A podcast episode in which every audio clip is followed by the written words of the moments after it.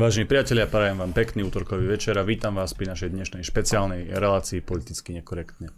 Dnes je tu so mnou ako technická podpora David Pavlík. Dobrý večer, vážení, dnes to bude klasická hodinka a pol s tým, že tá posledná časť bude venovaná vám, takže píšte maily na redakcia zavinač kulturblog.sk. Samozrejme budete môcť potom aj zavolať. Dnes je tu s nami samozrejme aj poslanec Národnej rady Slovenskej republiky Milan Mazurek. Prajem pekný večer všetkým našim divákom aj poslucháčom a teším sa na tú dnešnú reláciu. Vážení priatelia, v prvom rade musím povedať, že som veľmi rád, že sme, môžeme znova s vami po istej chvíli spojiť. Na úvod asi vysvetlíme, že prečo bola taká pauza, čo sme všetko robili, videli a zažili, tak boli sme na západe Slovenska. Videli sme veľa pekných miest od Piešťan, Modrovej cez Malacký, Jakubov až po Bratislavu a tam sme myslím, že spravili dosť veľa dobrej e, práce, ktorú potom uvidíte vlastne vo forme e, videí, ktoré si myslím, že budú kvalitné. Ešte ju zostriame. Potrvá kvalitné a poučné a určite vám niečo dajú, pretože to bolo s veľmi zaujímavými, zaujímavými ľuďmi. Zároveň pozdravujem všetkých tých, ktorí sme stretli v piatok večer, piatok v noci a piatok nad ránom v uliciach nášho hlavného mesta. David by sa vám rád ospravedlnil, keď bol spoločensky unavený.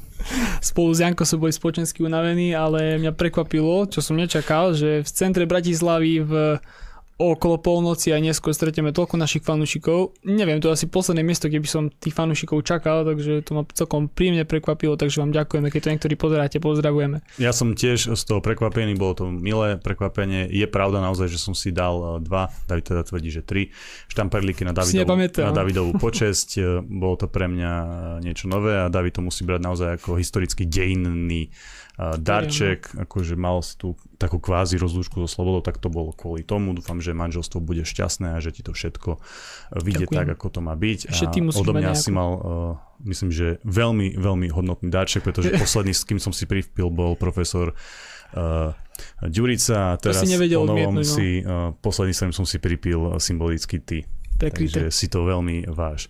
No a musím povedať, že vyjadrujem veľký obdiv a poklonu všetkým eh, mestským policajtom a pracovníkom tých bezpečnostných služieb SBS v tých podnikoch. Obdivujem za, obdivujem ich za tú trpezlivosť, ktorú tie večery tam preukazujú, pretože ja by som taký trpezlivý určite nebol. A naozaj je to obdivuhodné, čo robíte a všetci tí, eh, tie, všetky tie spité hlavy vám môžu ďakovať za to, že ste takí dobrí, trpezliví a tolerantní. Ja som bol celý čas triezvy tých 10 hodín, teda od 7 do 5 rána. Som na to všetko pozeral úplne trezvými očami a robil som si takú tú sociologickú štúdiu, alebo ako to povedať, to pozorovanie. Potom som sa aj bavil s, jedin, s jedinými triezvými ľuďmi, teda práve s SBS karmi, ktorí nás tiež akože veľmi, ktorí nám fandia, podporujú nás, čo nás tiež veľmi teší. A fakt za, va, za vašu prácu vás obdivujem a veľmi vám držím palce v tých v ten piatok večer, v sobotu večer, najmä tam, v tých väčších podnikoch to nie je také jednoduché. Videl som to tam teraz na vlastné oči a ešte raz obdivujem vás. Dobre, Miňo, čo ty? Čo máš ty nové, čo si zažil? Mal si tiež také podobné zaujímavé výlety ako my? Ja som nemal taký pestrý život, ako vedete e, vy dvaja, spolu s alkoholom a nočnými klubmi. E, ja som e, sa snažil dať si nejak trochu dokopy zdravie, lebo už cez dva týždne som necvičil a reálne vidím aké zlé následky na telo tom má. Už za chvíľku sa budem cítiť ako ty a k tomu určite nechceme dôjsť. No a Pracoval som e, v rámci nášho hnutia na dobudovaní štruktúr na ďalších veciach, plánoch. Proste je to obrovské množstvo a tiež som nesmierne rád, že sa mi podarilo tiež aj v spolupráci s tebou nemôžem nejak e, zaznávať tvoje zásluhy na tomto veľkolepom diele, dokončiť ten náš knižný projekt, ktorý e, ideme vydať a že už len pár detajlov sa dokončí a môže to ísť reálne do tlače.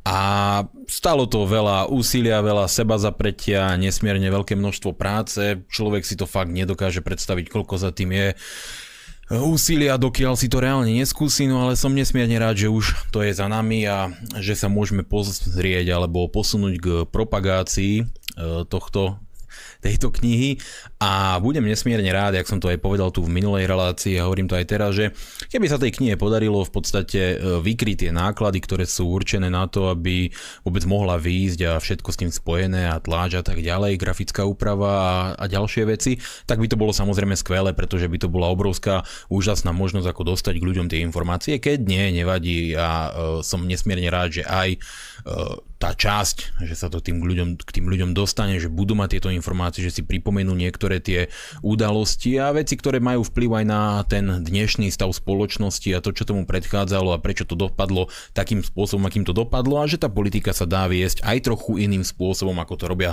súčasní predstavitelia vládnej moci. No ale keby náhodou, že by sa to teda tej knihe podarilo, že by vykryla tie náklady, tak práve ako som povedal, my musíme robiť všetko preto, naozaj všetko preto, aby sme bojovali s touto vládou na všetkých frontoch, ktoré sú tu k dispozícii. A z môjho pohľadu je tým najzásadnejším spôsobom, akým môžeme poraziť celé toto šialenstvo, ktoré sa okolo nás deje, je práve informačná vojna v tom zmysle, že my potrebujeme k ľuďom dostávať informácie, ktoré sa k ním nedostávajú, ktorým mainstream média cenzurujú proste hlasy odborníkov, vedeckých kapacít, lekárov, ľudí, ktorí majú úplne iný pohľad na túto šialenú dobu, na všetky tie nezmyselné opatrenia, na všetky tie reštrikcie a potlačania ľudských práv, aby sa ľudia mohli slobodne rozhodnúť, že čomu chcú veriť a že tá pravda vôbec nie je taká, ako to hovoria v mainstreamových médiách, že vôbec nie je tá pravda taká, ako to hovorí nejaká stránka hoaxy, podvody policie, lebo to naozaj by sa to tak malo volať, že hoaxy a podvody policie, lebo toto tam reálne oni prezentujú, samé hoaxy, podvody a klamstva, ale že, že, že tá situácia sa dá riešiť aj úplne inak a že, a, a že sú tu úplne iné pohľady, iné štáty, iní ľudia, ktorí to robia totálne inak a ktorí nežijú v absurdnej totalite, ktorú tu zažívame my. A to som sa preto rozhodol, že keď to nejaké zdroje e, vyrobí, že to zarobí nad rámec tých nákladov, tak to bude práve použité na to, aby nás Slovensku sa rozvíjali alternatívne médiá. Skrátka musíme tie zdroje používať na boj za to, aby sme s touto vládou nejakým spôsobom pohli a môžeme s ňou, s ňou pohnúť práve v tom momente, keď zlepšíme spôsob, ktorým sa k ľuďom dostávajú informácie, aby ich mali viac, aby boli tie informácie hodnotnejšie, aby boli viac pestré, to znamená z viacerých rôznych zdrojov, hovoríme o relevantných zdrojoch, ktoré sú dnes cenzurované, aby tí ľudia skrátka uh, mohli vidieť, že to, čo im prezentujú tie mainstream médiá sú blúdy a klamstvo. Ale hovorím to z toho dôvodu, že ma to tak dopálilo, že fakt čokoľvek sa ku mne pritrafi, akýkoľvek zdroj, tak ho chcem s radosťou použiť na to, aby proste sme mohli vyvážiť tú šialenú propagandu. Ja viem, že nemáme ten potenciál na to, aby sme to mohli poraziť, keď proste príde nejaký narušený Igor Matovič a tu hodí Markíze milión, tu hodí Jojke milión na to, aby proste propagovali jeho blbú lotériu, ale ja som reálne išiel okolo televízie, lebo televíziu nepozerám, ale išiel som okolo nej a teraz ja som myslel, že tam ide nejaký americký seriál, že to je niečo v prostredí nemocníc. A po pár sekundách mi došlo, že to je normálne hraná reklama na strašenie ľudí, platená z daní slovenských obyvateľov. Že tam reálne bola scéna v televízii, na vlastné oči som to videl, ľudia, ktorí to videli tiež, o tom určite vedia, tí, ktorí nepozerajte, nepozeráte televíziu, ani to nepozerajte a buďte radi, že tú telku nekúkáte, nepozeráte pretože ja som tam videl spod, ako tam niekde v nemocnici, akože niekto leží na prístrojoch, e, všetko to tam pípa, on ledva dýcha a do toho nejaký e, hlboký hlas hovorí, že buďte zodpovední, dajte sa zaočkovať, nepodceňujte chorobu a pomaly už tým ľuďom sugeruje, že už zajtra aj vy budete ležať na tom lôžku a budete umierať, tak ako v tej trápnej a úbohej hranej scénke. Proste na úrovni Goebbelsovej propagandy. No, ako, ako šialené niečo, a viete si predstaviť, čo to robí s človekom, ktorého takáto trápna štátom platená propaganda, za ktorú by sa ani Stalin nemusel hambiť, proste vytáča. Jasné, že ten človek, a teraz hovorím o sebe, má motiváciu všetky možné prostriedky, peniaze, zdroje, všetko použiť na to, aby sme tento šialený mediálny proste konsenzus desiť ľudí a klamať im do očí porazili, aby sme to skrátka otočili, aby ľudia videli tú pravdu z ďaleko väčšej z ďaleko väčších možností, ako je to teraz, lebo ja som stále z toho hotový, keď si na to spomeniem, že, že som sa dožil chvíle, kedy slovenskí daňoví poplatníci platia za svoje ťažko vydreté dane reklamu, ktorá im hovorí, že už zajtra zomrieš a daj sa očkovať a robí tým zárobky nejakej súkromnej, gigantickej nadnárodnej korporácii, ktorá sa topí v miliardách dolárov. To, to je niečo nepredstaviteľné. Takže základ je nepozerať televíziu ani okolo tej televízii neísť. Proste jednoducho televízor nevlastniť. Asi nie. A prečítať si tú knihu. A prečítať si tú knihu, o ktorej hovoríme. Bude to pecka, ja si myslím, už to teraz e, viem, zahrám sa trošku na vedca, na vešca. Uh, rôzni tí odborníci a tí ďalší proste nezávislí fakt checkri, či ako sa to oni volajú, tak oni to určite túto knihu označia za extrémistický materiál a ja, si ja budem len rád, lebo v podstate budú mať pravdu, bude to extrémisticky dobrá kniha, zaujímavá a bude extrémisticky nekorektná, takže všetkým vám naozaj fakt, že úprimne odporúčam, že by ste sa na to potom pozreli. A kedy asi by mohla byť Mio v predaji približne cca, keď povie všetko dobre. Tak ja predpokladám, že keďže som komunikoval s vydavateľkou a dotiahujeme posledné detaily v rámci grafickej úpravy, že budúci týždeň by mohla ísť do tlače, možno dva, dva týždne typujem a by mohla mm-hmm. byť spustený nejaký predaj. Uvidíme, ako to bude riešené, ale každopádne veľmi sa, veľmi, veľmi sa teším na to, že všetky tie veci, ktoré zazneli na pôde Národnej rady a sú tam aj ďalšie zaujímavé uh, pasáže medzi tým, e, medzi inými predhovor Milana Uhríka, dokonca aj tvoj predhovor sa tam zmestil, čo som videl. No a e, na základe tohto sa veľmi teším na to, že tie pasáže, ktoré tam sú, ktoré už dávno scenzurovali z sociálnych sietí, nie je možnosť ich k ľuďom dostať bez toho, aby ste nevymazovali konkrétne slova, pretože tie algoritmy tých e, internetových portálov sú nastavené tak, že keď použijete nejaké slovo na C o jednej menšine, tak mhm. automaticky vám ten príspevok mážu, banujú vás, blokujú vás a tak ďalej. A e, táto kniha si s tým nejakú ťažkú hlavu nerobí, je to tam všetko proste, mhm. ako hovoríš, politicky nekorektne a ja som nesmierne rád, že máme možnosť to takto k ľuďom dostať, lebo doba sa točí a mysleli sme si, že ako postupujú tie digitálne technológie, tak bude možnosť byť slobodnejší, uvažovať slobodnejšie, viac slobodne šíriť informácie, ale doba týchto gigantických nadnárodných korporácií, predovšetkým Google, Facebook, Twitter a tak ďalej, tá ukazuje, že my sa posúvame práve naopak do ďaleko, ďaleko horšej totality, že keď človek proste povie niečo, čo sa im nepáči, či vypnú ho z YouTube, vypnú ho skrátka z Facebooku a následne vám samozrejme títo stroskotaní slniečkársky liberáli, alebo ako by ich človek nazval, ktorým zrazu záleží na slobode e, podnikateľského prostredia, že tieto korporácie si vraj môžu robiť čo chcú, povedia založ si vlastný Facebook, založ si vlastný Google, čiže uh, títo ľudia úplne odpojení od reality sa pozerajú na to, ako sú tu nejaké gigantické korporácie,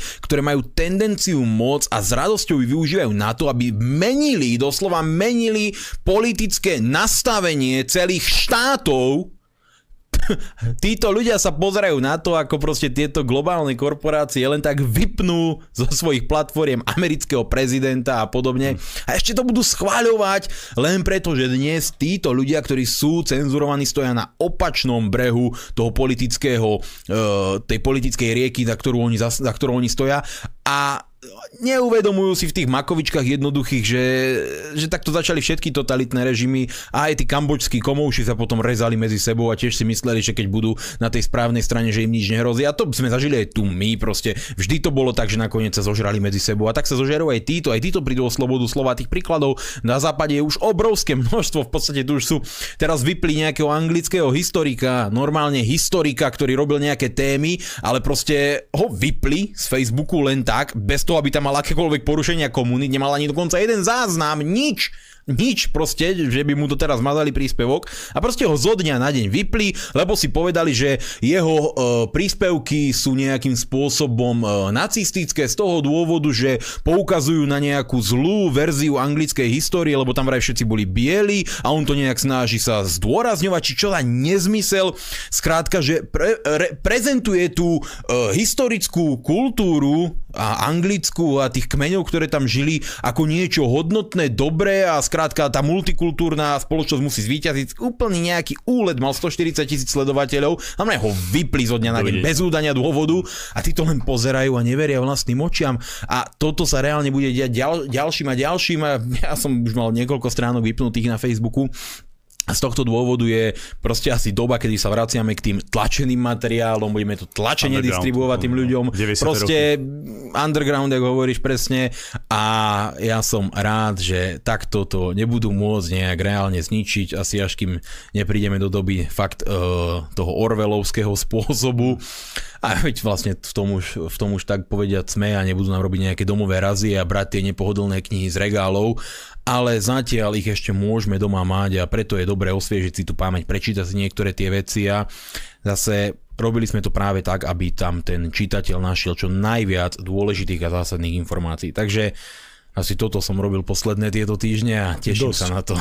Bolo to produktívnejšie ako naš, naša piatková noc, ale na druhej strane musím povedať, že som ešte raz to musím zdôrazniť, že sme v Bratislavi stretli naozaj kopec skvelých ľudí a mne to naozaj zvyšilo úprimne tú mienku o našom hlavnom meste. Dokonca som tam narazil aj na také ihrisko, pri základnej ško- škole, teraz neviem, či to bola Nevadová alebo Nezavadová, nejak tak, tá základná škola, to je Ružinov a tam sa dalo celkom dobre cvičiť a tak ďalej, čiže až na tie horúčavy a hlavne na tie mračná komárov je Bratislava OK, si myslím. Ale žiť by som tam nechcel samozrejme, lebo mám rád východ. Dobre, Uh, ešte keď sme spomínali tú televíziu a tieto rôzne úlety, tak Miňo, skúsil si aj ty šťastie v tej našej uh, podarenej lotérii, alebo respektíve myslíš si, že sa ti môže podariť uspieť? No určite. Covidovej lotérii.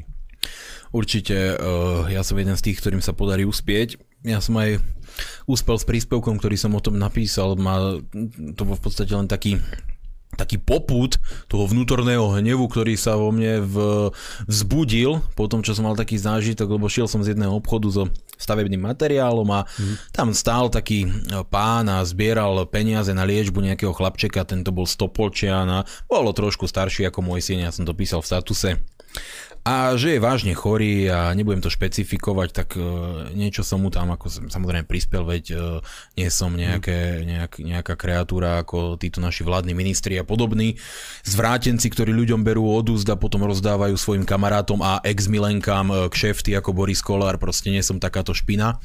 No a Išlo mi o to, že to vo mne zanechalo taký ten hlboký dojem, lebo práve v tej chvíli niečo išlo v rádiu, keď som sadol do auta a tam hovorili o tej očkovacej lotérii a týchto veciach a, a mňa, mňa, vo mne sa naozaj vzbudil taký obrovský hnev, že tak do keľu my tu naozaj reálne deň čo deň prichádzame do kontaktu so situáciami, kedy malým deťom, ktoré nemôžu za to, že sa narodili do tohto debilného systému, kde proste ľudský život má menšiu hodnotu ako primitívne tupé reality show, týmto malým deťom nie sme schopní ako spoločnosť zabezpečiť normálne dôstojné živobytie, normálne dôstojné liečebné postupy, aby mohli žiť, zatiaľ čo si tu kajúcnícke trosky kupujú Ferrari po Prahe, len preto, že vypovedali na nejakých správnych týchto a zavďačili sa Igorkovi a ďalší tu lietajú z Dubaja,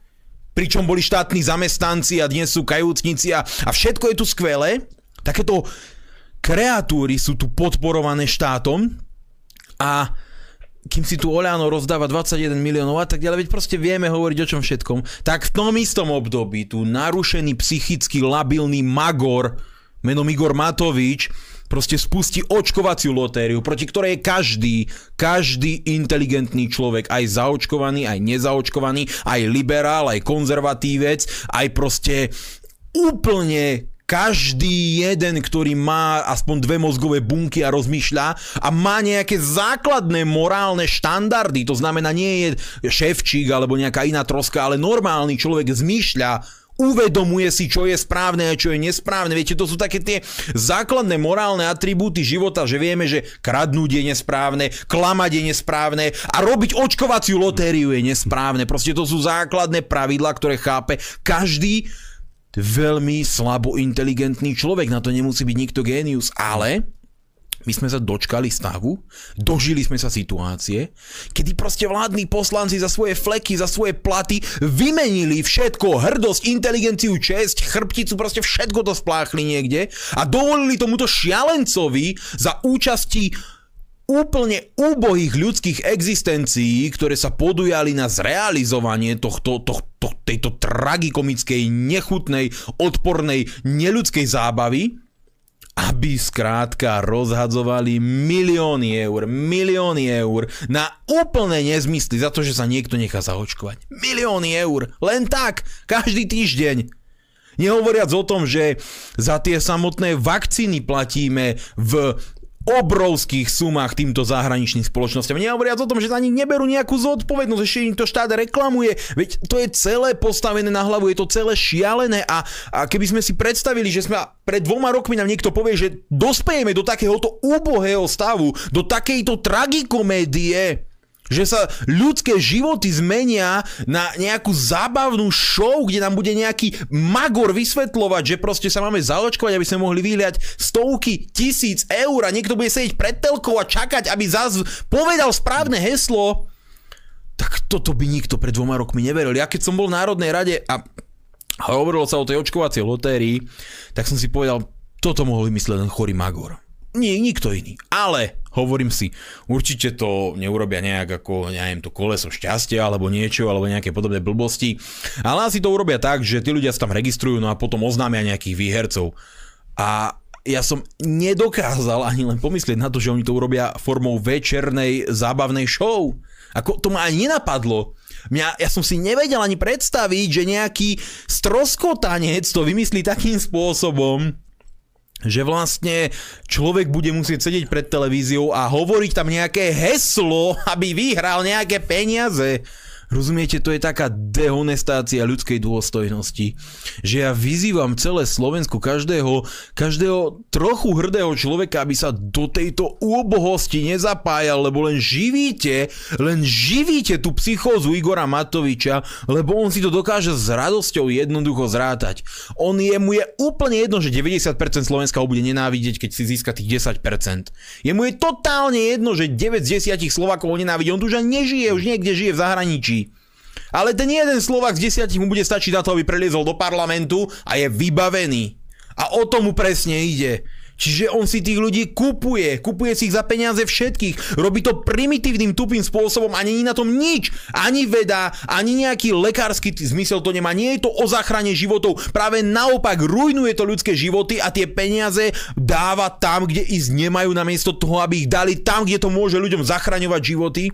A naviac, toto všetko, toto všetko do posledného centu ide z dlhu. Za to všetko budú ľudia platiť aj s úrokmi. Aj s úrokmi budú platiť na vyšších daniach, vyšších poplatkoch. Veď sa pozrite okolo seba, koľko zrástli ceny stavebných materiálov, pozrite sa, koľko zrástli ceny potravín. Veď každý týždeň pomaly v tom nákupnom košíku, v tom hypermarkete alebo kdekoľvek tie potraviny nakupujete, platíte za ne viac. Platíte za ne viac o niekoľko percent a ešte nás len najväčšie zdražovanie čaká práve v jesení tohto roku, ale nikto to nesleduje, nikoho to ako keby netrápi a ľudí trápi to, že nejaký pacient tu spraví očkovaciu lotériu a miesto toho, aby sa staral o to, aby tým ľuďom zabezpečil dôstojný život. Všetky tie sľuby z programového vyhlásenia vlády, všetky tie keci, tie reči o tom, ako zabezpečia potravinovú sebestačnosť Slovenska, ako sa postarajú o tom, aby ľudia tu mali prácu, ako zrekonštruujú nemocnice, ako opravia diálnice, cesty, to všetko boli len absolútne kraviny a bláboli. Veď sa pozrite, teraz bol dnes tuším, tento pacient v Prešove za nejakou tou pani, čo tam volala, či čo to, ja som to nesledoval. Ja mám naozaj to zdravie s mojou chrbticou dostatočne poškodené na to, aby som ešte si ho ničil aj psychicky, aby som pozeral túto ich uh, tragikomédiu. Ale on bol v Prešove 45 km od Bardejovského okresu, kde len v noci, vy, posledné 2-3 dní, keď si pozriete, čo sa tam dialo, brutálne burky, brutálne záplavy, zdevastované proste majetky obrovského množstva ľudí, zničené cesty, obce odrezané od sveta a on tam aj nešiel. Videli ste tam ministra vnútra, videli ste tam niekoho, nie, riešia kauzy, zločiny, proste krytie uh, týchto nejakých svetkov na úteku, proste zločincov, mafiánov, hádajú sa o to, kto viac zakrie všetky tieto zločiny týchto svojich kajúcnických hajzlov, ktorí proste rozkradali Slovensko a dnes sa hrajú na tých najsvetejších. A títo ľudia, títo ľudia to majú úplne, ale že úplne na háku, keď ide o nejaké ľudské životy. Fakt, tak on je v Prešove, 45 km od neho je proste katastrofálna prírodná katastrofa, obce odrezané od sveta, a proste jemu to je jedno. Jeho to netrápi. Jeho to netrápi, on si rieši svoju očkovaciu show. Takáto úboha je táto vláda. Úboha. A keď som videl tie videá, ako ľudia vypískali, vykričali Hegera proste na všetkých tých spomienkach, ja sa chcem poďakovať tým ľuďom, kričte po nich, vypískajte ich, Proste vyžente ich z tých dedín, z miest, ukážte im, že nikde nie sú vítaní, že je to ľudský hnoj, že je to odpad do posledného člena vlády, do posledného koaličného poslanca, že ich nikde nechcete, že nikde nie sú vítaní, že sa nikde necítia príjemne, pretože devastujú Slovensko, devastujú Slovensko od začiatku po koniec, devastujú ho po všetkých ohľadoch. A my im toto ďalej nemôžeme tolerovať. Musia vidieť, že sa nikde nebudú cítiť príjemne, že nikde nie sú vítaní a že ich má každý plné zuby. To je jediná možnosť, ako im ukázať, ako ich proste zdeptať, ako ich poslať niekde na smetisko politických dej. Naozaj, z tých ľudí musí byť každému hrdozva užvažujúcemu Slováku Slovákovi, každému vlastencovi, z týchto ľudí musí byť normálne fyzicky zlé. Fyzicky tak, taký pocit by mali v ľuďoch vzbudzovať. Dobre, Mio, napísa, musíme zohnať to národné pero, ktoré by si mohol potenciálne zničiť a máš ho tam, dobre, je to v poriadku. Prejdeme, uh, dáme si teraz prestávku, dať priprav sa a potom prejdeme na... Musíš zapnúť ventilátor, na ľahšiu, áno, presne tak. Prejdeme na ľahšiu tému a to je Taliban a Afganistan. Dobre, naši priatelia, dáme si teraz krátku prestávku, po ktorej sa vidíme znova. Vážení priatelia, ja vás vítam späť po prestávke v našej relácii politicky nekorektne. Tu so mnou David Pavlík a Milan Mazurek. Dobre, poďme teraz na veľmi aktuálnu a povedal by som, že naozaj dôležitú tému, ktorá súvisí s dianím v zahraničí. Je to už asi víťazstvo Talibanu v Afganistane a fiasko Američanov a spojencov z NATO, ktorí teda z Afganistánu ustúpili a pritom zanechali takú menšiu pozornosť v podobe najmodernejšieho vojenského vybavenia tým, ako sa neslušne hovorí, kozojebom, ktorí to zrejme asi ani nebudú vedieť použiť, ale je to také príznačné. Dobre, ako to hodnotíš, Miňo, čo si o tom myslíš, o, tejto, o tomto víťazstve Talibanu a o tomto vlastne zvrate, ktorý nastal pred pár mesiacmi? Ja neviem, kto očakával uh, aj niečo iné, lebo tu si treba povedať úplne na rovinu jednu zásadnú vec.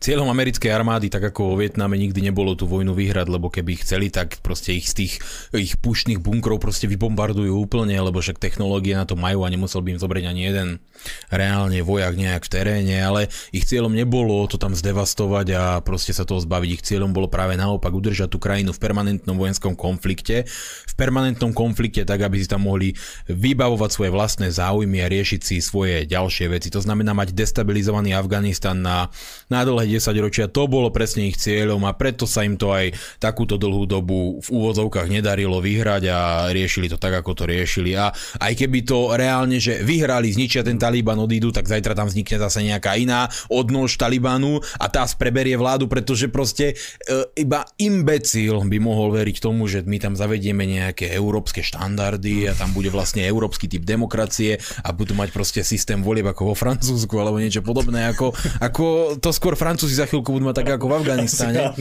Ale ako to, to je naozaj niekoho, nie, nie, niekedy ma prekvapuje tieto, tieto neomarxistické ideály, že to vlastne všetci ľudia sú úplne rovnakí a kdekoľvek na svete ty môžeš aplikovať úplne rovnaké štandardy civilizácie, kultúry, vedomosti, proste všetkého a vždy to bude vždy rovnaké proste, či na Papuinovej Guinei, či na Aliaške, proste stále je to to hm. isté asi podľa nich.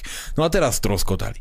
A z môjho pohľadu sa tu ukazuje jedna, jeden zásadný jav, lebo uh, to poukazuje na veľmi silné slovo, ktoré má práve americký prezident Joe Biden a tu jeho dôveryhodnosť, lebo Joe Biden uistil celý svet, že veď Afgánska je ozbrojené sily, majú 300 tisíc mužov v zbraní, sú dobre vybavení, americká armáda minula 80 miliard dolárov na to, aby ich špičkovo vycvičila a sú pripravení zvládnuť ten Taliban, čo má nejakých 75 tisíc uh, vojakov, no a trvalo to koľko? Pár dní a proste afgánske ozbrojené sily proste zmizli, ako hovoríš, najmodernejšia americká technika ostala v rukách Talibanu. Oni sú inak teraz e, tí Talibanci lepšie vyzbrojení ako niektoré štáty NATO, čo je tiež dosť a, zaujímavé. Ako určite lepšie ako Slovensko. Mm. No a e, reálne situácia teda dospela do takéhoto stavu, že vlastne Taliban je silnejší ako predtým, má, má, to, má to proste vybavené dobre a fascinuje ma to, že či ešte po tomto niekto bude brať slova americkej administratívy, americkej vlády vážne, lebo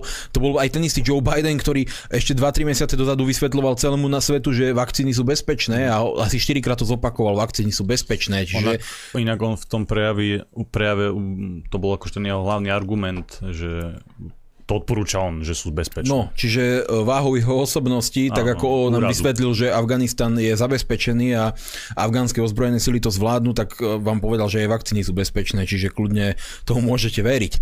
A z môjho pohľadu samozrejme to inak dopadnúť nemohlo. Ja som vždy, či už sa jednalo o Národnú radu alebo kdekoľvek, kde sa o týchto témach hovorilo, protestoval proti akémukoľvek pôsobeniu slovenských vojakov na, to, na tomto území, alebo išlo o Irak, išlo o proste akúkoľvek inú z týchto krajín, ktoré nám nič reálne neurobili, v ktoré my sme nemali žiadne záujmy a kde sme fakt išli len na to, aby sme kryli Američanom zadky a pomáhali im v ich dobrodružstvách, v ich záujmoch, v ich snahe o destabilizáciu týchto štátov a nehovoria o záujmoch jedného štátu, o ktorom veľmi neradi hovoria, a to je práve štát Izrael, ktorému vyhovuje mať tam všetkých tých susedov totálne destabilizovaných a to je už proste úplne iná politická hra. Z môjho pohľadu my asi neovplyvníme to, či Američania budú bombardovať tú či tú krajinu, ale to, čo ovplyvniť môžeme, je to, že sa na týchto chorých dobrodružstvách podielať nebudeme. Že nebudeme mať krv na rukách, že sa nebudeme spolu podielať na vničení životov úplne cudzích ľudí, ktorí nám nič neurobili a že sa nebudeme podielať na destabilizácii týchto štátov, aby tu potom prichádzali tisíce a milióny imigrantov a nejakí slniečkári a liberáli nám budú vysvetľovať, treba ich zobrať, je to naša občianská a nejaká civilizačná morálna povinnosť. Inak, keď si pozrieš e, tú minulosť, tak prví vojaci slovenskí do Afganistanu išli ešte predtým, ako sme boli e, v NATO za Zurindu. Najviac ich tam išlo za Fica, on tam poslal akože najväčšie množstvo tých vojakov. A dá sa povedať, že tam vládol taký ten koncenzus, keď sa stredali červené, modré vlády a tak ďalej. Všetky vlády to podporovali. V tomto smere by bola ale republika na úplne opačnom eh, tom protipole a rozhodne teda odmieta na rozdiel tých štandardných strán účasť na týchto zahraničných misiách z princípu. To je úplne, to je úplne samozrejmá vec. Eh, princíp je jedna vec, že eh, podielať sa na zle je skrátka nepriateľné. Z akého dôvodu máme podporovať niečo, čo samo o sebe je prejavom zla, lebo nič iné nebol tieto, táto 20 ročno, toto 20-ročné dobrodružstvo v Afganistane nič iné nebol. No a okrem toho, že teda je to prejavom nejakého zla, ktoré nie je možné podporiť, ak ste normálny človek, ktorý uvažuje tak, že jeho záľubou nie je destabilizovať štáty a ničiť ľuďom životy a bombardovať e, iných ľudí a nevyžíva sa vo vraždách, krvi prelievaní a ubližovaní celým národom, tak potom je tu aj e, nejaké národnoštátne hľadisko a nejaký národnoštátny záujem a potom sa treba pýtať, že aký záujem malo Slovensko v Afganistane, čo sme tam mali, čo sme tam postavili, čo sme tam predávali halušky, alebo sme tam niečo vyviezli, máme tam nejaký, nejaký významný záujem, bolo, bolo v našom výsostnom záujme destabilizovať Afganistan, treba sa na to pýtať. No a keď nie, ak nie, a jediný dôvod, ktorý logicky ostáva, to je proste naše podriadené členstvo v NATO, ktoré znamená len to, že plne posluhujeme záujmom Spojených štátov amerických v týchto nebezpečných krvilačných misiách a ak jediný teda záujem Slovenskej republiky bolo ukázať USA, že sme poslušný mopslík, no tak potom sa treba pýtať, že či má zmysel podporovať politikov, ktorí za týmto celým stáli a že či má zmysel naďalej veriť ľuďom, ktorí sa podielali na tomto šialenstve, lebo presne ako si povedal, pre nás je to úplne nepriateľné. Tak ako som hlasoval v Národnej rade proti vyslaniu slovenských vojakov do Mali, do Stredoafrickej republiky, ako som hlasoval proti vyslaniu slovenských ďalších vojakov do Iraku, ako som hlasoval proti pôsobeniu amerických špecialistov na Slovensku, ako som hlasoval proti vyslaniu vojakov na ruské hranice. Proste nikde títo vojaci nemajú čo robiť. To skrátka nie je v našom národno-štátnom záujme. Či už bojovať v Afganistáne alebo strašiť na ruských hraniciach. To je jedno horšie rozhodnutie za druhým a my by sme od tohto mali dať ruky preč a nepočúvať a nepodriadovať sa ďalej voči tým, ktorí pre Slovensko alebo ktorí Slovensko vidia len ako nejakú kolóniu na možné vyciciavanie, na plnenie si svojich vlastných vrecák a e, vybavovanie si svojich záujmov. A ten najhorší aspekt dopad, lebo už sa o ňom hovorí otvorene, aj keď niektorí si to ešte nechcú pripustiť, že zrejme to pohne miliónmi ľudí opäť na západ a milióny ľudí zase budú z Afganistanu utekať, kým sa pridajú ďalší z Iraku a potom náhle ďalšie z Afriky, lebo veď to tak spolu súvisí asi logicky v týchto mimovládnych organizáciách. No a po, opäť tu budú tlaky, ale viete, vy ste im tú krajinu zničili a teraz ich musíte prijať. A ja hovorím, veď v poriadku, veď tí politici, tie vlády, tí ľudia, ktorí tam posielali vojakov, tí poslanci, ktorí za to hlasovali, Veď kľudne, nech si ich nasťahujú domov, nech za nich platia, ale nech to nevnúcujú ostatným obyvateľom Slovenskej republiky. Jasné, že toto nikdy nenastane. To je nejaké zbožné prianie, aby títo úbožiaci prevzali zodpovednosť za svoje činy. To neurobia ale nie je v našom žiadnom záujme sem doťahovať teraz milióny Afgáncov ako riešenie toho, čo tam spôsobila malá skupinka ľudí, konkrétnych ľudí, ktorých môžeme menovať, na ktorých môžeme ukázať prstom a ktorí si túto zodpovednosť majú vziať na seba a majú to riešiť. Ak chcú, tí ľudia majú stovky miliónov eur, dolárov, majetku, tí ľudia majú miliardy, tie korporácie, tí zbrojní lobbysti, ktorí na tom zarábali nepredstaviteľné sumy, tí všetci sa môžu týmto Afgáncom poskladať na vybudovanie nového štátu, mne je to jedno, tí si ich môžu, budú môcť zobrať na nejaké svoje ostrovy, ktoré vlastnia, tí si ich môžu nasťahovať do svojich luxusných hacient, vil, proste sídiel, ktoré majú, je to ich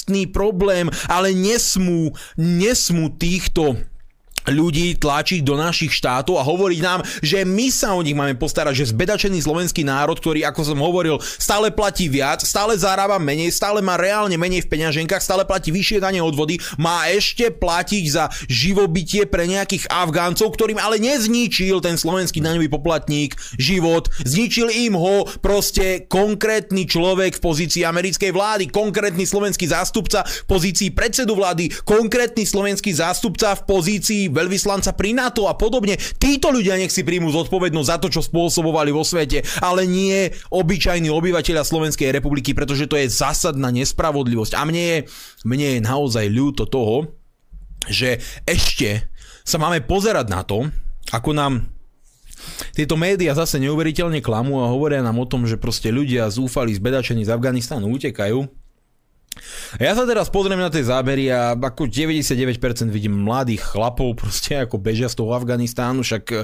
ženy zatiaľ nechajú doma v bezpečí a oni potom prídu. A tým médiám to už ani nie je trápne, že keď sa snažia vyvolať nejaký ten dojem zúfalstva, beznádeje, že vlastne použijú práve tieto zábery, tisícov a tisícov mladých chlapov, ako bežia niekde na západ, skáču do lietadla a tak ďalej a snažia sa v nás budiť dojem, že v podstate v Afganistane hrozí útlak žien a detí. Ako, ako, ako, čo to má byť?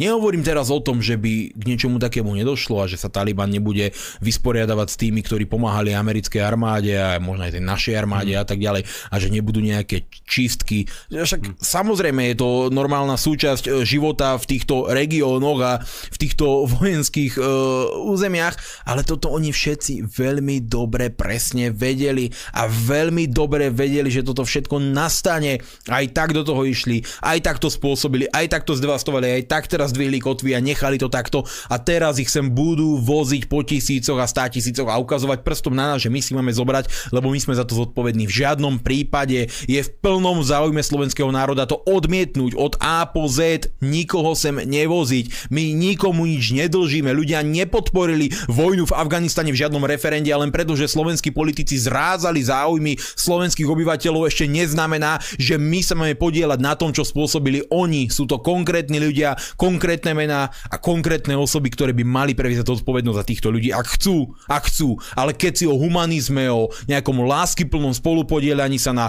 devastácii alebo, alebo na ťažkých životných príbehoch a újmach týchto ľudí, tak to všetko si môžu strčiť niekde, niekde hlboko, niekde ďaleko, pretože toto vôbec nie je niečo, na čo by mal slovenský národ počúvať a hlavne vyzývam ľudí, do vás budú tlačiť teraz, lebo to príde, príbehy, plačúce deti, plačúce ženy a budú sa snažiť týmto spôsobom obmekčiť vaše srdce, aby ste potom sem pustili tisíce a tisíce imigrantov, ktorí ale nebudú plačúce malé deti a ženy, ale práve naopak statní mladí chlapi, tak v žiadnom prípade sa týmto prosím vás nenechajte obmedziť. Nenechajte sa týmto obmekčiť, nenechajte sa týmto zmanipulovať do toho stavu, v ktorom vás chcú mať, lebo oni emócie vymieňajú za fakty, oni vymieňajú e, vykreslenú realitu za skutočnosť a my tomuto nikdy nesmieme podľahnúť, lebo keď raz vymeníme emócie za fakty, je to cesta k záhube, cesta k e, absolútnej devastácii, presne ako v tom Afganistáne, lebo ich emócia týchto slniečkárov, nehovorím o tých amerických politikoch, o tých jastraboch a tých ľuďoch,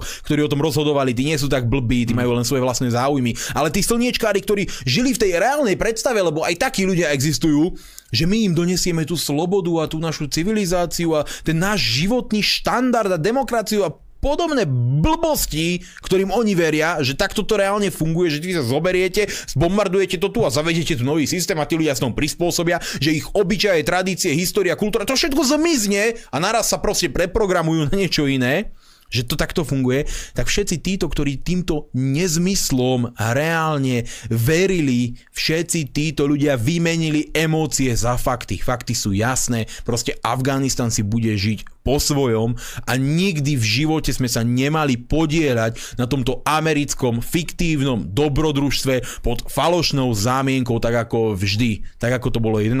septembra a ako to následne viedlo aj k tým al a podobným ďalším veciam. Naznačil si, že Slovensku v podstate hrozí hrozba od týchto migrantov z Afganistanu. Na druhej strane eh, to víťazstvo z bitky pri Medizalborciach je ešte stále čerstvé a živé a myslím si, že vieme dať dokopy našu rotu čiernych panterov, ktorá sa vie zmobilizovať a vie byť veľmi rýchlo nasadená na ochranu eh, slovenských hraníc a myslím si, že tých eh, Afgáncov uh, stretnutie s nimi veľmi nepotešia, že možno niektorí si budú prijať uh, vidieť na život Taliban ako tých našich černých panterov. Ale dobre, Miňo, môžeme prejsť pomaly aj uh, na ďalšie témy. Hovorí sa o povinnom očkovaní, už sa pripravujú nejaké materiály. Je to znova veľmi negatívna téma. A chcel by som veľmi by som chcel dať niečo pozitívne, ale to najpozitívnejšie v podstate už asi tá kniha. Ten protest 1. septembra. A ne? tomu to spomenieme úplne na konci, keď bude tá najvyššia sledovanosť, aby to malo čo najvyššiu efektivitu. Tak skús naozaj iba veľmi v skratke uh, niečo k tomu pripravovanému materiálu k povinnému očkovaniu, lebo doteraz sme teda boli presviečaní o tom, že má ísť o hoax a že je to dezinformácia, že v podstate nejaké povinné očkovanie tu u nás nehrozí. Áno, ešte koncom decembra nás presviečala stránka Polície Slovenskej republiky, teda uh, nie stránka Čiernych panterov z Medzila Boriec, ale stránka práve tejto polície, ktorá má byť nejaký štátny orgán, uh, zaslúhujúci si určitú dôveru, rešpekt obyvateľov a ľudia by mali policii veriť a policia by nemala klamať, nie? Tak sa to hovorí. No ale oficiálny tlačový orgán polície práve s využitím sociálnych sietí ukázal, že ich slovo nemá žiadnu váhu a práve naopak, že oni účelovo, systémovo a s devastačnými dôsledkami na spoločnosť klamú. Klamú len preto, aby tých, ktorých nemajú radi a ktorí hovorili pravdu, tak ako napríklad my, ktorí sme hovorili, že oni budú tlačiť na povinné očkovanie, označili to, zrite, to sú dezinformátori, hoaxery, konšpirátori, dezoláte, neviem čo všetko, proste tieto ich hlúpe nálepky. A na druhej strane vytvárali dojem, že vlastne im ide o slobodu, im ide o potlačenie vírusu a im ide o to, aby všetci ľudia boli zdraví, šťastní a žili proste v rajskej záhrade. No, lenže pravda je zase taká, že kým e, títo ľudia účelovo systematicky klamali, my sme hovorili celý čas pravdu. A pravda je taká, že tlačia ľudí do povinného očkovania, nič iné tu nie je. A keď im nevyšiel ekonomický nátlak, keď im nevyšiel nejaká spoločenská stigmatizácia, miliónové kampane, kampane v médiách úbohou Goebbelsovskou propagandou, o ktorej som hovoril v začiatku relácie, keď im nevyšla očkovacia lotéria z choromyselnej hlavy narušeného jedinca a zúfalcov, ktorí sa na to podujali, no tak proste prišlo k tomu, k čomu totalitné režimy pristupujú vždy v konečnom dôsledku, keď e, prestanú používať tú metódu cukra a to je to, že prídu s metódou biču. A máme to tu.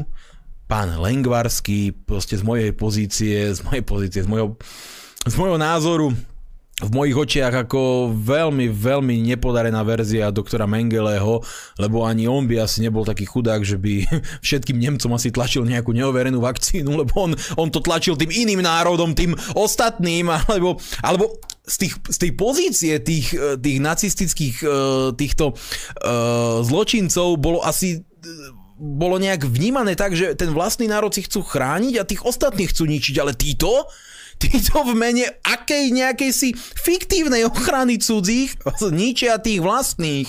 Proste veď to je šialenstvo. Rozumiete? Oni vám povedia, že dajte si vakcínu. Ja mohol by som tu hovoriť príbehy, čo už mám aj vo svojom okolí, ľudí, ktorí náhle e, zvláštne za záhadných okolností zomreli e, mladí chlapí, športovci po podaní vakcíny 2-3 týždne a Samozrejme, žiadne spojenie s vakcínou to nie je, veď to náhle sa u tých ľudí vyvolal údajne zápal srdcového svalu, mali predispozíciu a to je a tak ďalej a tak ďalej. Proste deva, e, hrozné príbehy rodín, o ktorých som počul a s ktorými som konfrontovaný, bohužiaľ ich pribúda. E, osobne som sa už stretol s niekoľkými ľuďmi, ktorí majú fakt akože zlé následky po očkovaní od takých, že sa im točí v hlave a nevedia poriadne rovno stať na nohách, až po obrovské bolesti hlavy, až po ochrnuté končatiny.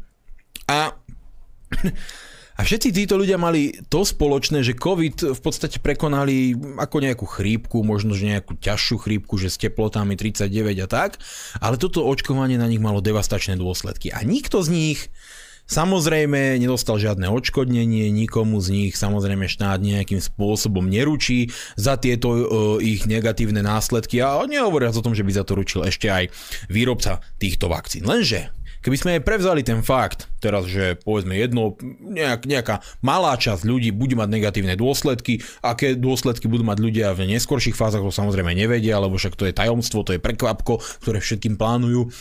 Ale keď už teraz vezmeme ten fakt, že ktorý oni prezentujú že dobre, malá časť ľudí bude mať negatívne dôsledky, ale stále tie benefity prevyšujú, pretože tým zastavíme vírus a budeme žiť normálne slobodne. No ale viete, ak sa hovorí, že proste keď vás niekto chronicky a systematicky klame, no tak vás proste klame vo všetkom a klamú vás aj v tomto. Pretože tie vakcíny nefungujú. No proste nefungujú.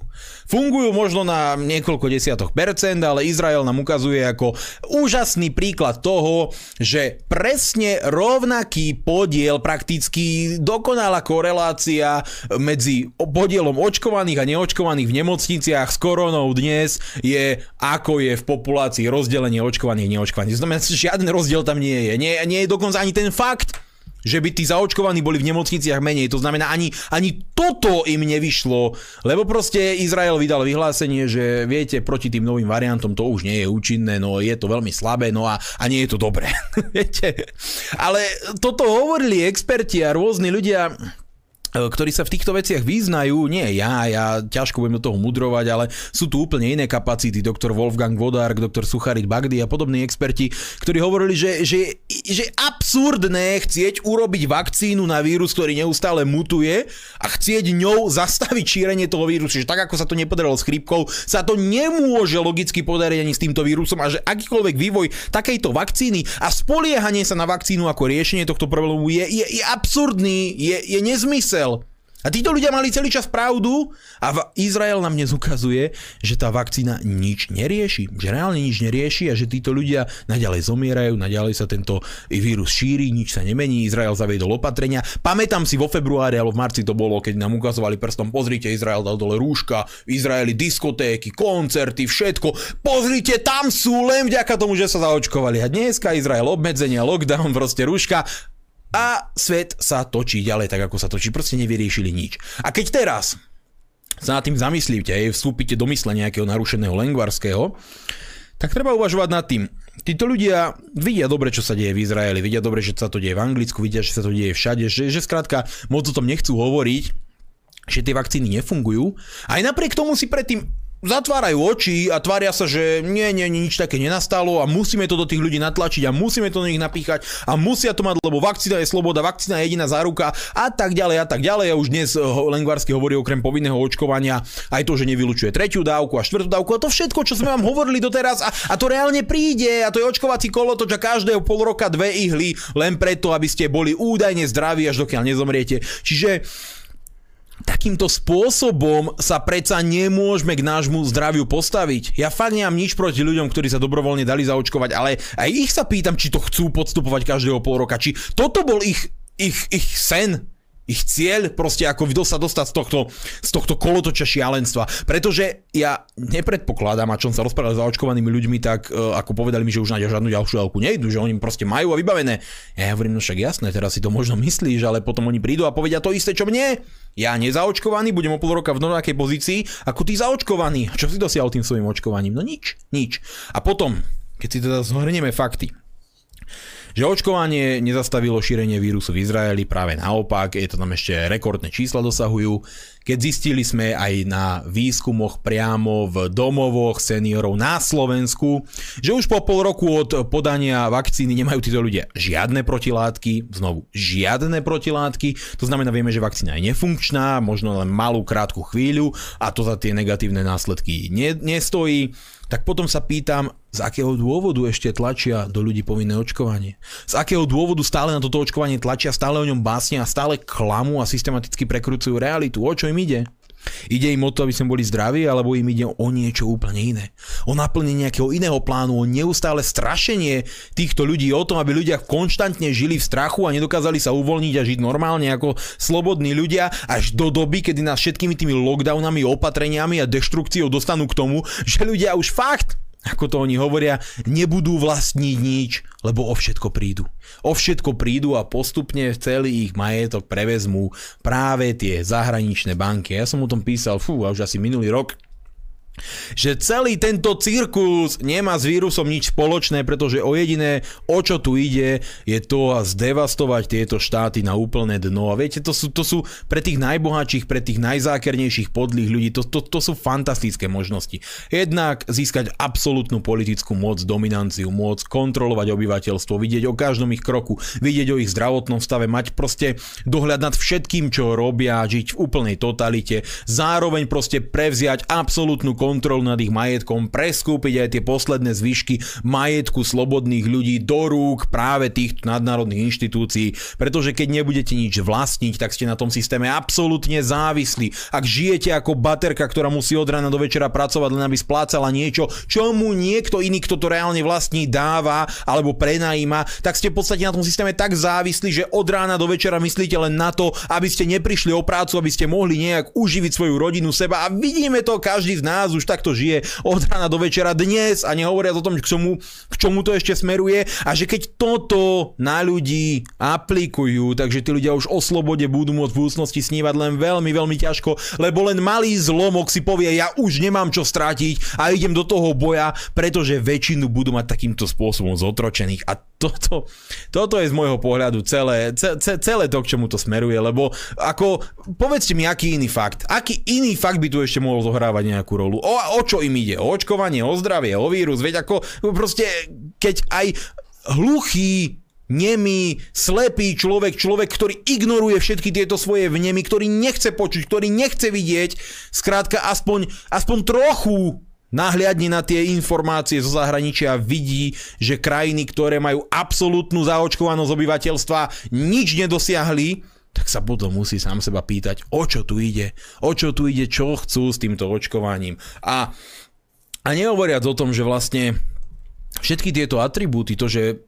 že rozbili právny štát napríklad tým, že ja mám, ja mám ukázať, povedzme, čašníkovi pri vstupe do reštaurácie informáciu o môjom zdravotnom stave, na čo on nemá žiadne zákonné právo a porušuje zákon, ak to odo mňa žiada. To znamená, on tam, štát ho donútil páchať trestný čin priamo na tom mieste, Viete, takýto, takéto rozbitie právneho štátu, že štát núti svojich občanov do porušovania zákonov, iba ak chcú vyhovieť inému zákonu, takýto chaos je účelový, je naozaj účelový, pretože ak raz rozbijete právny štát, ak raz rozbijete všetky tieto atribúty, potom už môžete porušovať čokoľvek, môžete porušovať čokoľvek, lebo spoločnosť na to zvykne.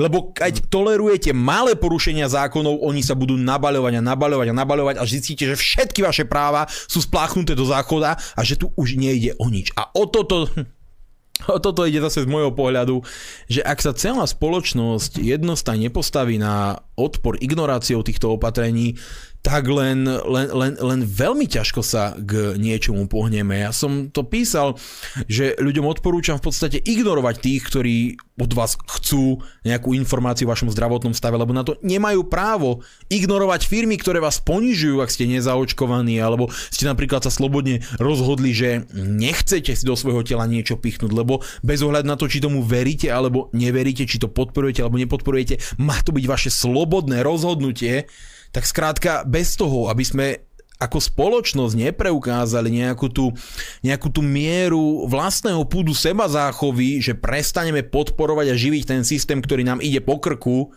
to znamená prestaneme sami svojou činnosťou živiť toho nepriateľa, tak sa to skrátka nepodarí. A celé je to zase o tom, zase o tých informáciách. Sa tu potom točíme v kruhu a dostaneme sa k tomu spätne, že keby, keby Slováci mali možnosť vidieť v televízii úplne inú debatu nejakého, nejakého e, neschopného krčmery ho dať so skutočným odborníkom, ktorý, ktorý proste mu povie tie dáta z Izraela a ten tam bude zase len koktať a nebude vedieť povedať nič na to, čo sa reálne deje, že to nemá žiaden význam. A zapnete tomu mu vyjadrenie z mája 2020, kde hovoril to isté, že to nebude mať význam, lebo ten vírus mutuje a že sme vakcínami nezastavili chrípku. To isté, čo hovoril Krčmery, toto mu dnes zapnete tak by tí ľudia úplne, úplne inak reagovali, úplne inak tie informácie mali, ale tá neuveriteľná mainstreamová propaganda, tá atmosféra strachu, to donúcovanie, že musíš sa báť o svoj život, lebo už zajtra môžeš zomrieť, ak sa nezaočkuješ, toto všetko má devastačné následky a my, my sme proste v tom zápase a musíme pokračovať,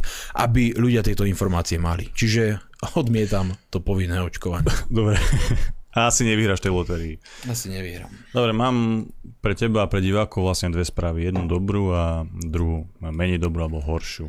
Jeden štátny tajomník vyhlásil, že jeho vláda nedovolí, aby cenu za diletantizmus svetových mocností zaplatili občania toho štátu a teda nepríjmu afgánskych utečencov a ne, nedovolia, aby teda ich štát postihla tá ďalšia utečenecká kríza podobná tej z roku 2015.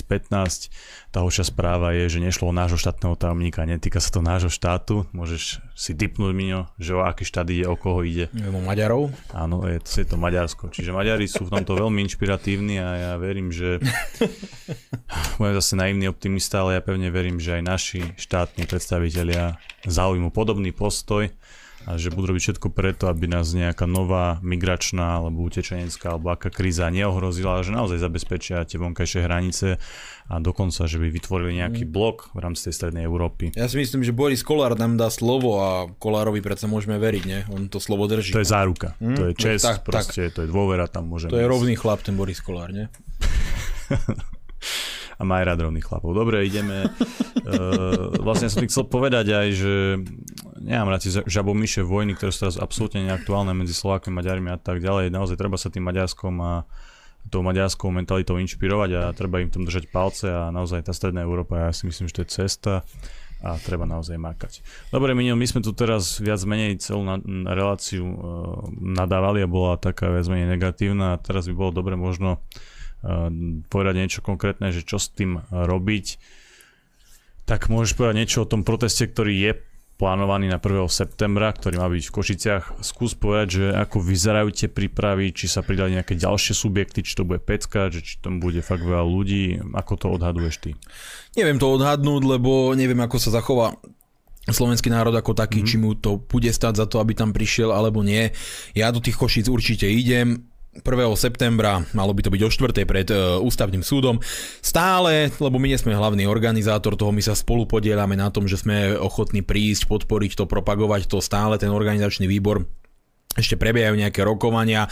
Ja, ja som aj po tých mesiacoch stále viac a viac sklamaný z tej neuveriteľnej neschopnosti, proste, že keď sa 5 týchto slovenských subjektov zíde, tak tam je asi 8 rôznych názorov, že my sme konštruktívne pridali ruku k dielu a nechceli nič, len nech sa oni ostatní dohodnú, nech e, sa k tomu popridávajú a reálne potom vystúpime a povieme ten na ten termín, ten na ten čas, to a to miesto, ale e, hneď na to vystúpil nejaký kapitán, e, bývalý politik, proste generátor náhodných slov, ktorý mal úplne iný názor a začal do toho nadávať. Teraz zase kapitán vyzval Fica, aby nešiel e, do protestu s nami, lebo my sme proste vraj zlí a my sme násilní, neviem, a neviem čo. A sa treba podporiť protest odborov na 4. septembra, lebo odbory zvolali protest na 4. septembra, čo už som nepochopil akože vôbec, jedine, že by uh, som to chápal z nejakého iného uhla pohľadu. A a teraz prebiehajú nejaké uh, rokovania aj s týmito ľuďmi, aby sa tieto veci dali do poriadku, aby to bolo jednoznačné, ale uh, bohužiaľ to v mnohých ohľadoch ukazuje aj na tú, aj na tú neuveriteľnú roztrieštenosť uh, všetkého opozičného nejakého snaženia, že vlastne tu sa týchto pár ľudí, ktorí sa majú dohodnúť, reálne nevedia na ničom zhodnúť. Ja tiež ako ma to trošku v mnohých ohľadoch mrzí, že už viac to malo byť propagované a dúfam, že už zajtra práve ten posledný deň, dva týždne od protestu, kedy sa ide tvrdo do tej propagácie toho 1. septembra a teším sa na to, že by slovenský národ mohol pozdvihnúť ten hlas a prísť tam. Chápem aj tým argumentom, ktoré som počúval, že je v tzv. úhorková sezóna, ľudia moc politiku neriešia, nechcú, aby sme ich teraz v lete uprostred um, pre, pre, prechodu z júla na augusta otravovali s tým, že v 1. septembra je protest, že počkajme ešte tu a tam, len musia vedieť tú informáciu, že 1. septembra bude to on, aby si pripravili čas a uh, cez tie posledné dva týždne proste ísť masovo do propagácie. Dobre, v poriadku, ale nech uh, skrátka urobíme všetko preto, aby tých ľudí prišlo čo najviac. A kto sa už asi pridať nechce, podľa môjho názoru, a to by uh, bolo dobre určite, keby si to zobrali k srdcu aj tí organizátori, že keď sa asi niekto pridať nechce, na čo ho nútiť, na čo ho tlačiť, asi ho nepresvedčíte, keď má niekto surrealistické požiadavky a namiesto toho, aby spájal, rozdeluje a hľada spôsoby, ako sa nezúčastniť. Podľa môjho názoru netreba až tak veľa strácať čas úplne každým. Proste, kto sa chce pridať, ten sa pridá. Kto chce priložiť ruku k dielu, ten ju priloží. Dôležité je to, aby aby tam tí ľudia prišli. Dôležité je to, aby tí ľudia do ulic e, vyšli a aby sa stretli na tom jednom mieste spoločne a zabojovali za tú svoju slobodu, lebo, lebo to je jediný spôsob, ako môžeme tejto vláde vyjadriť, že nie sme len tí, ktorí uh, húčia niekde v krčme, nie sme len tí, ktorí píšu statusy na Facebookoch, ale že sme aj národ, ktorý sa dokáže za svoju slobodu postaviť. Píše mi aj kopec ľudí, že oni nepôjdu do Košic, oni pôjdu len do Bratislavy na protest a tak ďalej. Neostáva mi nič iné, len to rešpektovať, ale ja hovorím, ja idem e, do Košic na protest a uh, tiež sa mi páčil ten argument, e, teraz vlastne vidíte, že som mal pravdu, keď ma kopec ľudí konfrontovalo s tým, že sme vlastne rozbíjači, lebo to odkláňame do Košic, lebo 1. septembra je v parlamente deň otvorených dverí a ja som vám tu hovoril, že proste prečo takýmto dezinformáciám veríte, že oni deň otvorených dverí nedajú, nie sú blázni, nenechajú sa tam ubiť ľuďmi a vidíte, ako to dopadlo. Samozrejme, že ten deň otvorených dverí nebude a či protestujete pred prázdnym parlamentom 1. septembra alebo pred ústavným súdom, tak už tú symboliku väčšiu má práve ten ústavný súd, od ktorého žiadame to od ktorého sme očakávali, že umožní ľuďom vyjadriť sa v referende, ale jednoducho to zamietol. Ale každopádne uh, tie dôvody, prečo to urobiť v Košiciach, to som asi vysvetľoval v minulej relácii, no. nechcem o tom hovoriť asi 20 minút. Dôležité je to prísť, postaviť sa tú slo- svoju slobodu, ukázať, že nám na tom záleží. A pamätajte si, teraz som tak stretol jedného známeho teraz, pred dvoma týždňami, keď som bol naposledy cvičiť. Veľmi smutná doba, že už tak dlho to je. A keď som stretol jedného známeho a ten mi tak hovoril, že ja sa asi pôjdem dať zaočkovať, aby mi vláda dala pokoj. Ja hovorím, ty si mi v septembri alebo v oktobri 2020 hovoril, že ty sa budeš dať otestovať, aby ti vláda dala pokoj. A išiel si sa raz dať otestovať a potom sa testoval 7 mesiacov v kuse aby ti vláda dala pokoj. Ja hovorím, a keby sme to ako národ odmietli to prvé testovanie, tak by nám vláda dala reálne pokoj. Ale my sme to neodmietli a sme išli a vláda nám už pokoj nedala. A dnes, keď si myslíš, že ty sa pôjdeš dať zaočkovať, aby ti vláda dala pokoj, no tak ty zabudni na nejaký pokoj. Práve naopak, ty vhupneš do kolotoča, kedy už pokoj mať nebudeš. Čiže uh, ak sa chce niekto zaočkovať, pretože je presvedčený o tom, že chráni svoje zdravie, to je z môjho pohľadu relevantný argument a bez ohľadu na to, či ja mám na to iný názor, ho rešpektujem. Ale dať sa zaočkovať preto, aby mi vláda dala pokoj, to e, je z môjho pohľadu nerozumná voľba, lebo vám vláda pokoj nedá. To je fakt, ktorý vám hovorím zase ja a vychádza zo skúsenosti a z nedávneho vyhlásenia pána doktora Mengeleho Lengvarského, že príde 3., 4., 5., 6. a 28. vakcína, na ktorú sa určite všetci veľmi tešia. Čiže 1. septembra treba ísť, treba ísť masovo do ulic, je to jediná možnosť. Teším sa, dúfam, že mi zdravie dovtedy trochu poslúži. Nasadil som nejaké antibiotika, takže by som už chcel začať tvrdo makať a viete, na protest sa treba pripraviť aj fyzicky, aj psychicky. Veď preto ideme vo šutok eh, hrať badminton a ty mm. si slúbil účasť na badmintonovom turnaji, tak eh, uvidíme, že ako to ako ste Úspešný dopadne. kulturista pôjde hrať badminton, aby sa pripravil na protest. Áno, budem tam aj ja, ale uh, hrať to bude, že aj ty, tak uvidíme teda, že čo z toho bude. Dobre, vážení priatelia, dáme si teraz prestávku, po ktorej dáme samozrejme priestor aj vám.